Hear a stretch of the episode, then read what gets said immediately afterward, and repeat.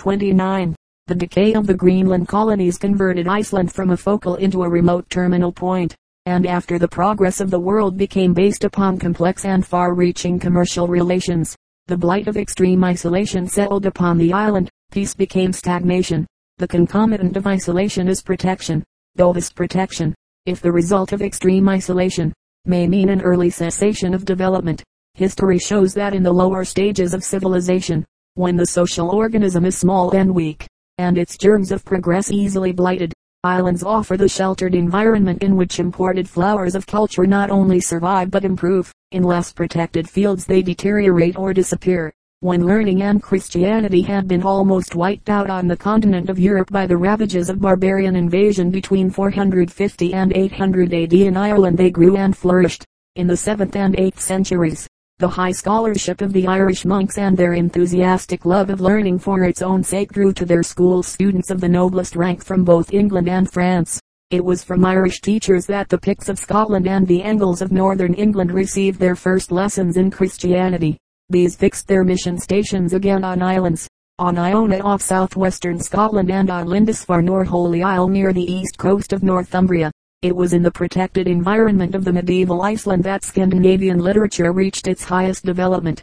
Insular protection was undoubtedly a factor in the brilliant cultural development of Crete.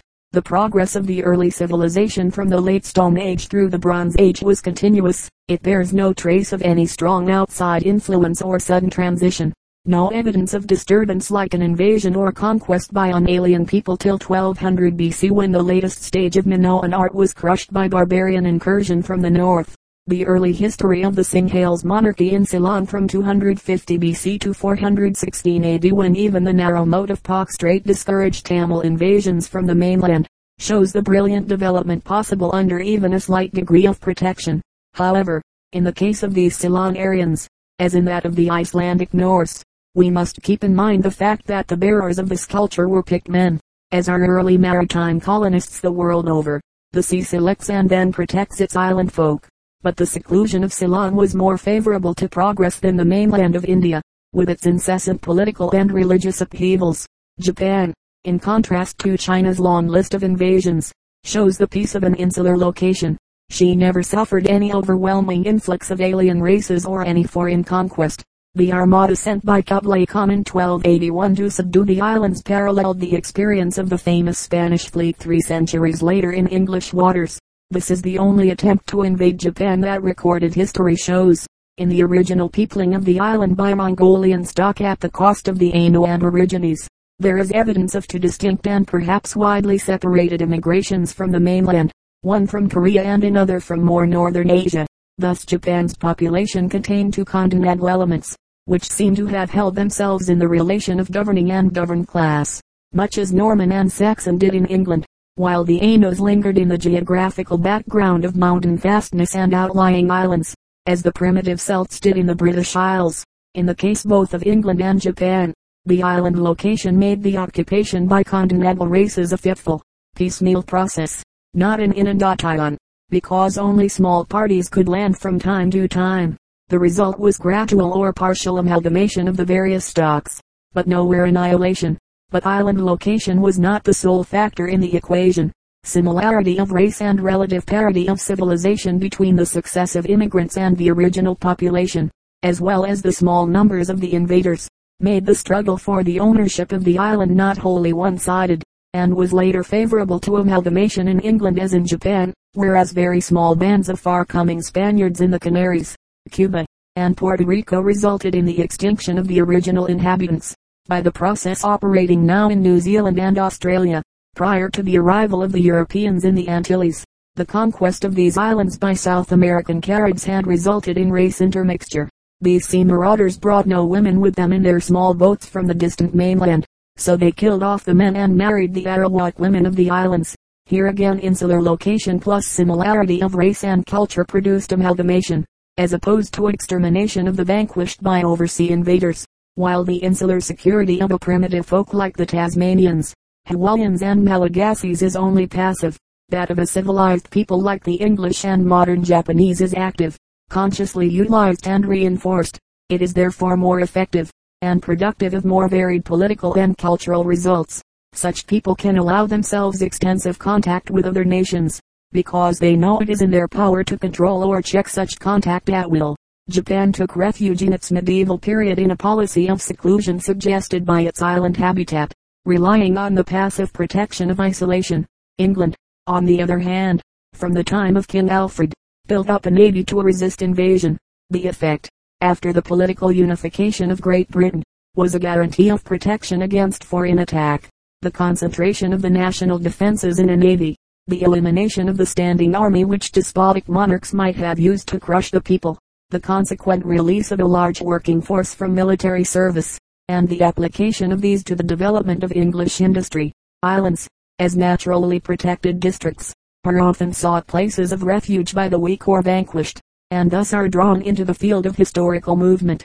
We find this principle operating also in the animal world. The fur seals of the North Pacific had fled from the American coasts and found an asylum on the Pribilof Islands of Bering Sea, where their concentration and isolation had enabled them to become wards of the United States government, though this result they did not foresee. The last rhytina or Arctic sea cow was found on an island in Bering Strait. So the Veneti of northern Italy in the 5th century sought an asylum from the desolating Huns and, a century later, from the Lombards, in the deposit islands at the head of the Adriatic, and there found the geographic conditions for a brilliant commercial and cultural development. Formosa got its first contingent of Chinese settlers in the 13th century in refugees seeking a place of safety from Kublai Khan's armies, and its second in 1644 in a Chinese chief and his followers who had refused to submit to the victorious Manchus. In 1637 Formosa was an asylum also for Japanese Christians, who escaped thither from the persecutions attending the discovery of Jesuit conspiracies against the government. The Azores, soon after their rediscovery in 1431, were colonized largely by Flemish refugees, just as Iceland was peopled by rebellious Norwegians. To such voluntary exiles the dividing sea gives a peculiar sense of security, this by a psychological law. Hence England owing to its insular location, and also to its free government, has always been an asylum for the oppressed. The large body of Huguenot refugees who sought her shores after the revocation of the Edict of Nantes added a valuable element to her population. Islands find their populations enriched by the immigration of the select class who refuse to acquiesce in oppression and injustice. But the geographic conditions which make islands natural asylums make them also obvious places of detention for undesirable members of society. These conditions render segregation complete escape difficult or impossible, and control easy. Hence we find that almost all the nations of the world owning islands have utilized them as penal stations. From the grey dawn of history the Isles of the Blessed have been balanced by the Isles of the Cursed. The radiant garden of Hesperides has found its antithesis in the black hell of Norfolk Isle, peopled by the doubly condemned criminals whom not even the depraved convict citizens of Botany Bay could tolerate. There is scarcely an island of the Mediterranean without this sinister vein in its history. The archipelagos of the ancient Aegean were constantly receiving political exiles from continental Greece. Augustus Caesar confined his degenerate daughter Julia, the wife of Tiberius, on the island of Pandateria, one of the Ponza group, and banished her paramour, Sempronius Gracchus, to Cercina in the Syrtes Minor off the African coast. Other Roman matrons of high degree but low morals and corrupt officials were exiled to Corsica, Sardinia, Seriphus, Amorgos and other of the Cyclades. Today Italy has prisons or penal stations in Ischia, the Ponza group, Procida, Nisida, Elba, Pantelleria, Lampedusa, Ustica, and especially in the Lipari Isles, where the convicts are employed in mining sulfur, alum and pumice from the volcanic cones. In modern times many remote oceanic islands have gotten their first or only white settlers from this criminal class. Such are the citizens whom Chile has sent to Easter Isle 2500 miles away out in the Pacific. The inhabitants of Fernando Noronha, 125 miles off the eastern point of South America, are convicts from Brazil, together with the warders and troops who guard them. In 1832 Ecuador began to use the uninhabited Galapagos Islands, lying 730 miles west of its coast, as a penal settlement. The history of St. Helena is typical. Its first inhabitants were some Portuguese deserters who in punishment were marooned here from a Portuguese ship with a supply of seed and cattle. They proved industrious and had cultivated a good deal of the land when four years later they were removed to Portugal. The next inhabitants were a few slaves of both sexes who escaped from a slave ship that had stopped here for wood and water. These multiplied, worked and restored the overgrown plantations of their predecessors, till a Portuguese vessel about 20 years later was sent to exterminate them. A few escaped to the woods, however, and were found there in prosperity in 1588. From 1815 till 1821 St. Helena was the prison of Napoleon. Many of these penal islands seem chosen with a view to their severe or unhealthy climate, which would forever repel free immigration and therefore render them useless for any other purpose. This is true of the French Isles du Salut off the Guiana coast, of Spanish Fernando Po in the Gulf of Guinea, of the Andaman and Nicobar Islands, notoriously unhealthy, which receive the criminals of British India, and of numerous others. A bleak climate and unproductive soil had added to the horror of exile life in Sakhalin as they overshadowed existence in the Falkland Islands, when these were a penal colony of Spain and later of Argentine. In the case of political offenders and incorrigibles, the island prison is as remote and inaccessible as possible. The classic example is Napoleon's consignment to Elba and subsequently to St. Helena, whence escape was impossible. Spain has sent its rebellious subjects, even university professors of independent views, to Fernando Po in the Gulf of Guinea and Tenerife in the Canaries. Russian political offenders of the most dangerous class are confined first in the Schlüsselburg prison, situated on a small island in Lake Ladoga near the effluents of the Neva. There they languish in solitary confinement or are transferred to far-off Sakhalin, whose very name is Tabor in St. Petersburg. During our Civil War, one of the dry Tortugas, lying a hundred miles west of the southern point of Florida and at that time the most isolated island belonging to the American government, was used as a prison for dangerous Confederates, and here later three conspirators in the assassination of President Lincoln were incarcerated. Far away to the southeast, off the coast of South America, are the Isles du Salut, a French penal station for criminals of the worst class. The Isle du Diable, ominous of name, lies farthest out to sea. This was for five years the prison of Dreyfus. Its other inhabitants are lepers, Isles of the Cursed indeed. What islands had they tend to hold? to segregate, secrete from meddling hands, preserve untouched and unaltered, owing to this power to protect. Islands show a large percentage of rare archaic forms of animal and plant life. The insular fauna of Australia, Tasmania, New Guinea and Madagascar display a succession of strange, ancestral forms going back to the biological infancy of the world. The Canaries in the Atlantic and Celebes in the Pacific are museums of living antiquities some of them dating probably from Miocene times. Such survivals are found elsewhere only in high mountains, whose inaccessible slopes also offer protection against excessive competition. Hence some of the antiquated species of insular celebes, Formosa, Japan and Hainan occur again on the Asiatic mainland only in the Himalayas.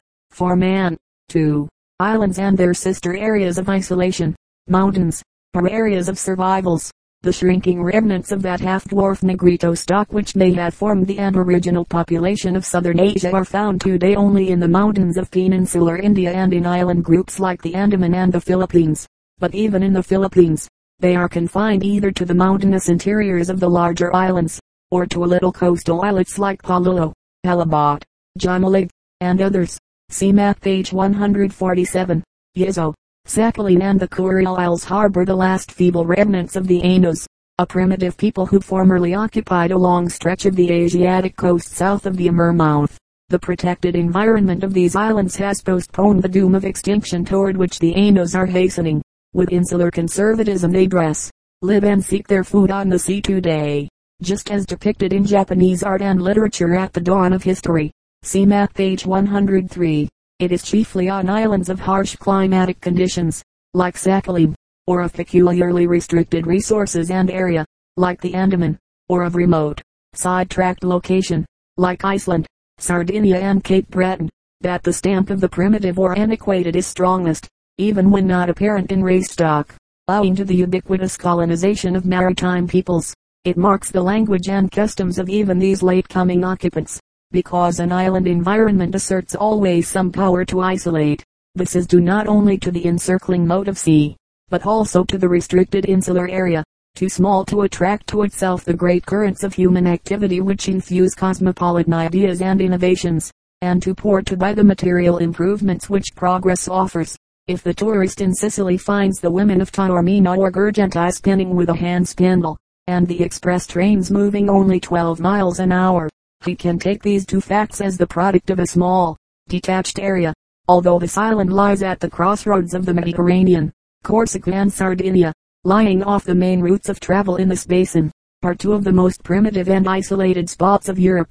Here the old wooden plough of Roman days is still in common use as it is in Crete and feudal institutions of the Middle Ages still prevail to some extent, a fact which recalls the long survival of feudalism in Japan.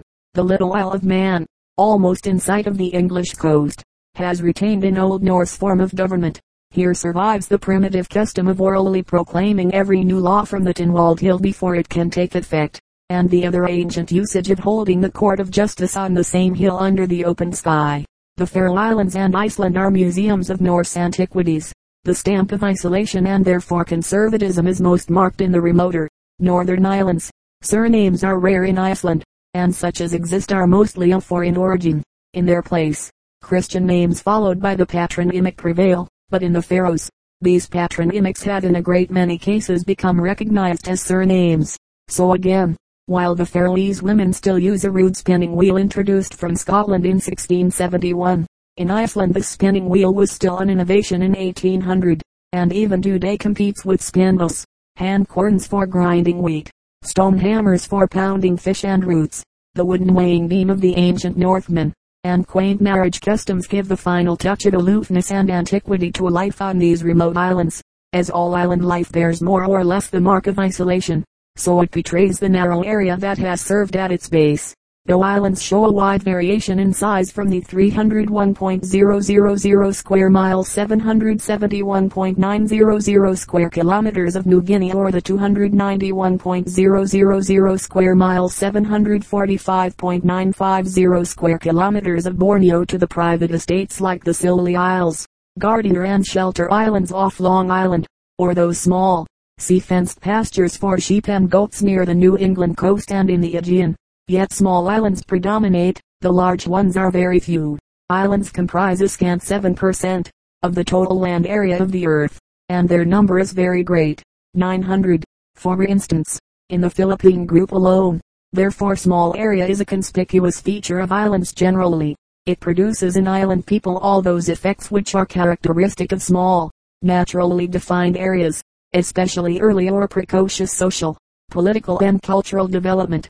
The value of islands in this respect belongs to the youth of the world, as seen in the ancient Mediterranean, or in the adolescence of modern primitive races. It declines as the limitations rather than the advantages of restricted territory preponderate in later historical development.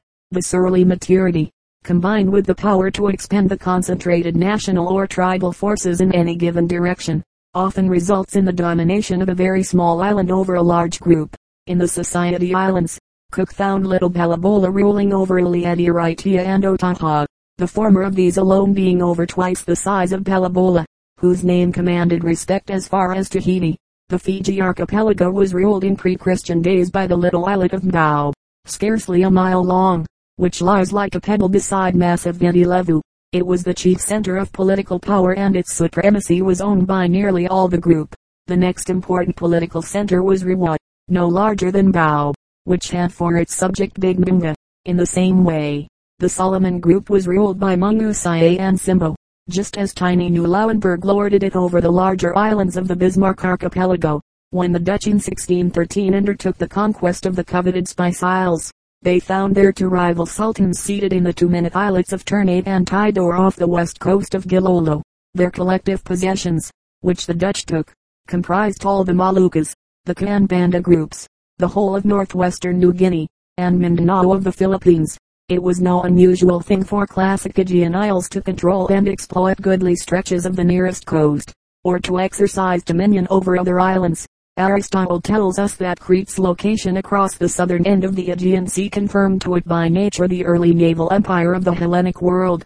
Minos conquered some of the islands, colonized others, and, according to the story of Theseus and the Minotaur, laid Athens under tribute but his suppression of piracy in these waters and his conspicuous leadership in the art of navigation point to a yet more significant supremacy.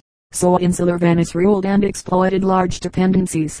The island of Zealand, strategically located at the entrance to the Baltic, has been the heart and head and strong right arm of the Danish dominion. Through all its long history of fluctuating boundaries, England's insularity has been the strongest single factor in the growth of her vast colonial empire and in the maintenance of its loyal allegiance and solidarity. The widely strewn plantation of her colonies is the result of that teeming island seedbed at home, while the very smallness of the mother country is the guarantee of its supremacy over its dependencies, because it is too small either to oppress them or to get along without them. Now an Asiatic variant of English history is promised us by growing Japan. Though political supremacy is possible even to an island of insignificant size, both the advantages and the grave disadvantages of small area are constantly asserting themselves. Some developments peculiar to a large territory are here eliminated at the start. For instance, robbery and brigandage, which were so long a scourge in peninsular Greece, were unheard of on the small Aegean islands. Sheep raising was at an early date safer in England than on the continent, because wolves were earlier exterminated there. Biogeography shows an increasing impoverishment in the flora and fauna of small islands with distance from the mainland. In the Pacific Ocean, this progressive impoverishment from west to east has had great influence upon human life in the islands. In Polynesia, therefore, all influences of the chase and of pastoral life are wanting, while in Melanesia, with its larger islands and larger number of land animals, hunting still plays an important part, and is the chief source of subsistence for many New Guinea villages.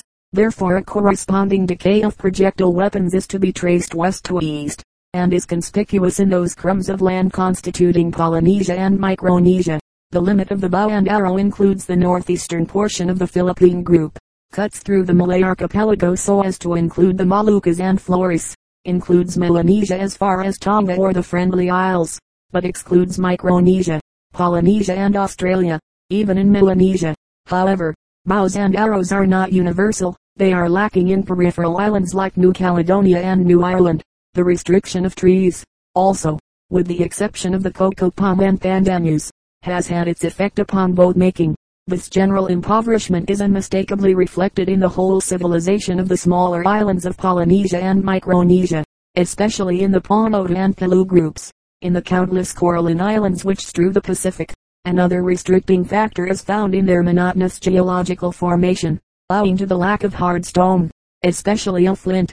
Native utensils and weapons have to be fashioned out of wood, bones, shells, and shark's teeth. Nor does the geographical limitation end here. Islands have proportionately a scanter allowance of fertile alluvial lowlands than have continents. This follows from their geological history, except in the case of those low deposit islands built up from the waste of the land.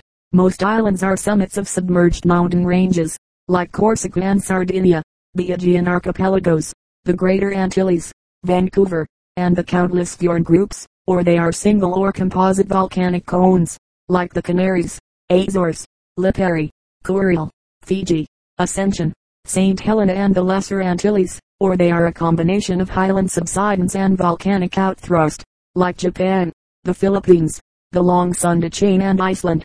Both geologic histories involve high reliefs, steep slopes, a deep surrounding sea, and hence rarely a shallow continental shelf for the accumulation of broad alluvial lowlands. Among the Aegean Isles only Naxos has a floodplain, all the rest have steep coasts, with few sand or gravel beaches, and only small deposit plains at the head of deep and precipitous embayments. Japan's area of arable soil is today only 15.7% of its total surface, even after the gentler slopes of its mountains have been terraced up to thousand feet. Some authorities put the figure lower, at 10 and 12 per cent. Yet in spite of limited area and the paucity of local resources, islands constantly surprise us by their relatively dense populations. More often than not they show a density exceeding that of the nearest mainland having the same zonal location, often the same geologic structure and soil, along with other small, naturally defined areas. They tend to a closer packing of the population, yet side by side with this relative overpopulation, we find other islands uninhabited or tenanted only by sheep, goats and cattle. In the wide Pacific world comprising Australia and Oceanica, islands take up 15% of the total land area, but they contain 44% of the population. The insular empire of Japan, despite the paucity of its arable soil, has a density of population nearly twice that of China. Nearly three times that of Korea, and exceeding that of any political subdivision of continental Asia, but Japan, in turn, is surpassed in congestion only by Java, with a density of 587 to the square mile, which almost equals that of Belgium 643 and England 600. Great Britain has a density of population 453 to the square mile only exceeded in continental Europe by that of Belgium, but surpassed nearly threefold by that of the Little Channel Isles, which amounts to 1254 to the square mile. If the average density of the United Kingdom is greatly diminished in Ireland, just as Italy's is in Sardinia and France's in Corsica, this fact is due primarily to a side-tracked or overshadowed location and adverse topography, combined with misgovernment. If we compare countries which are partly insular, partly continental, the same truth emerges. The kingdom of Greece has 15% of its territory in islands. Here again population reaches its greatest compactness in Corfu and Zante, which are nearly thrice as thickly inhabited as the rest of Greece. Similarly the islands which constitute so large a part of Denmark had an average density of 269 to the square mile as opposed to the 112 of Jutland. The figures rise to 215 to the square mile in the Danish West Indies, but drop low in the bleak, subarctic insular dependencies of Greenland, Iceland and the Faroes. Portugal's density is tripled in the Madeiras and doubled in the Azores, but drops in the badly placed Cape Verde Island, exposed to tropical heat and the desiccating trade winds blowing off the Sahara.